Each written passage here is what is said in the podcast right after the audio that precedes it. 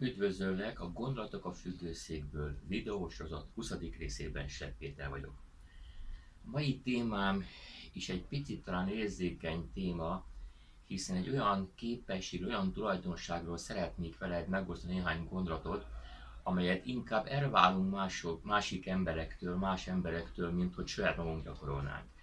Ez a képesség, ez a tulajdonság, hogy a példamutatás nagyon messziről lehetne indulni, és nagyon-nagyon sokat eh, lehetne beszélni, beszélgetni a példamutatásról, annak a fontosságáról. Eh, nem ebben a videóban fogom ezt megtenni. Ez a videó az előző videókhoz hasonlóan inkább azt a célt szolgál, hogy gondolatokat ébreszem benned, és esetleg tovább gondold mindazokat, amit, amiről én néhány saját gondolatot megosztottam veled. Albert Einsteinnek tulajdonítják azt a mondást, miszerint a példamutatás nem az egyik útja a tanításnak, hanem az egyetlen útja. Ezt hallhatod sokszor olyan vonatkozásban, hogy a vezetés egyik, hanem egyetlen módja a példamutatás. A magyar értelmező kéziszótár szerint a példamutatás jelentése példát mutat valakinek valamire szókapcsolattal kifejezett cselekvés, tevékenység, magatartás.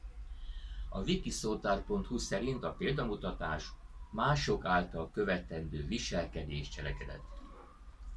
A példamutatás szerintem egy nagyon egyszerű és emellett roppan nehéz képesség.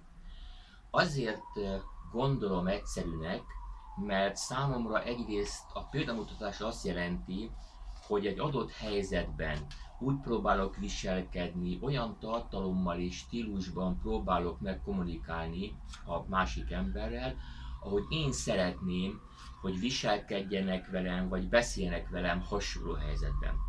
Másrészt a példamutatás arról szól, hogy nem kérhetem számon másokon, máson azt a cselekedetet, azt a kommunikációt, azt a viselkedést, amit én sem gyakorlok.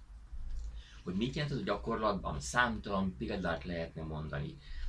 Ha dohányzol, akkor igazából nem rohatod fel a gyerekednek azt, ha ő is dohányzik. Ha a kommunikációs stílusa trágár, akkor nem igazán csodálkozhatsz azon, és nem igazán rohatod fel a gyerekednek azt, ha ő is hasonló szavakat használ. Ha nem adod meg az elsőséget a gyalogosnak a zebrán, akkor nem rohatott fel ugyanezt a viselkedést annak az autósnak, aki téged nem engedett át, amikor gyalogosként a zebrán szerettél volna átmenni.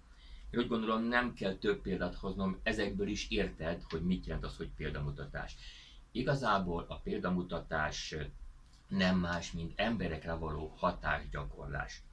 És sokan úgy gondolják, hogy ők nincsenek hatással senkire, hiszen ők, ők egy kis pont ebben a világban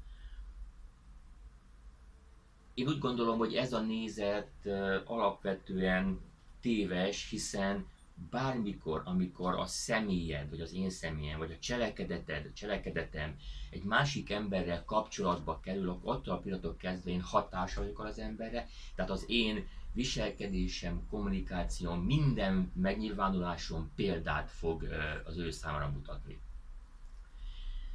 Egy szervezet tagjaként talán könnyebb a példamutató viselkedés, hiszen a legtöbb szervezet rendelkezik valamilyen etikai kódexel, amely szabályozza a szervezeten belül elvált viselkedési, kommunikációs, öltözködési és minden egyéb szabályt.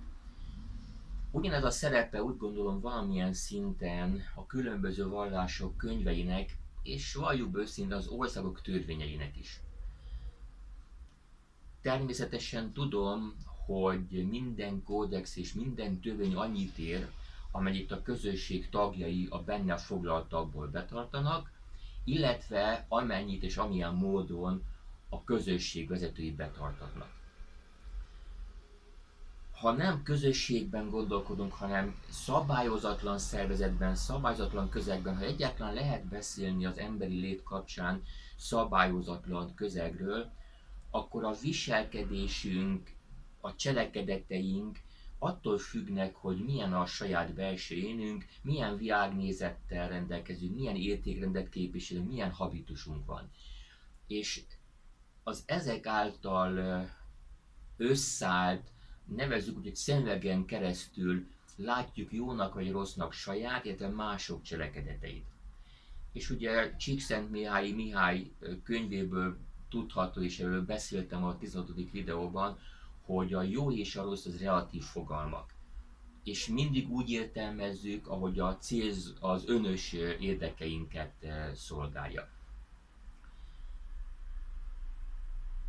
És éppen ettől nehéz az embernek példát mutatni, attól, hogy emberek vagyunk, és van egy saját belső világunk, van egy saját belső énünk, a világnézetünk, értékletünk, habitusunk megvan, és ezért ezért nagyon nehéz még egy szabályzott környezetben is példamutatóan viselkedni. Hiszen ha egy szervezet részei vagyunk, és ott vannak bizonyos szabályok, amelyeket be kéne tartani, amelyek szerint kéne viselkedni kommunikálni, akkor nagyon sokszor azt gondoljuk, hogy a közösség szabályai csak addig és abban az értelemben vonatkoznak ránk, amíg az nekünk kényelmes. És az a hozzáállás abból fakad, hogy a szabályok be nem tartása sokkal kevesebb erőfeszítést igényel, mint a szabályok betartása. És a világ ilyen, minden organizmus jobban szereti a kisebb erőfeszítést igénylő irányt választani.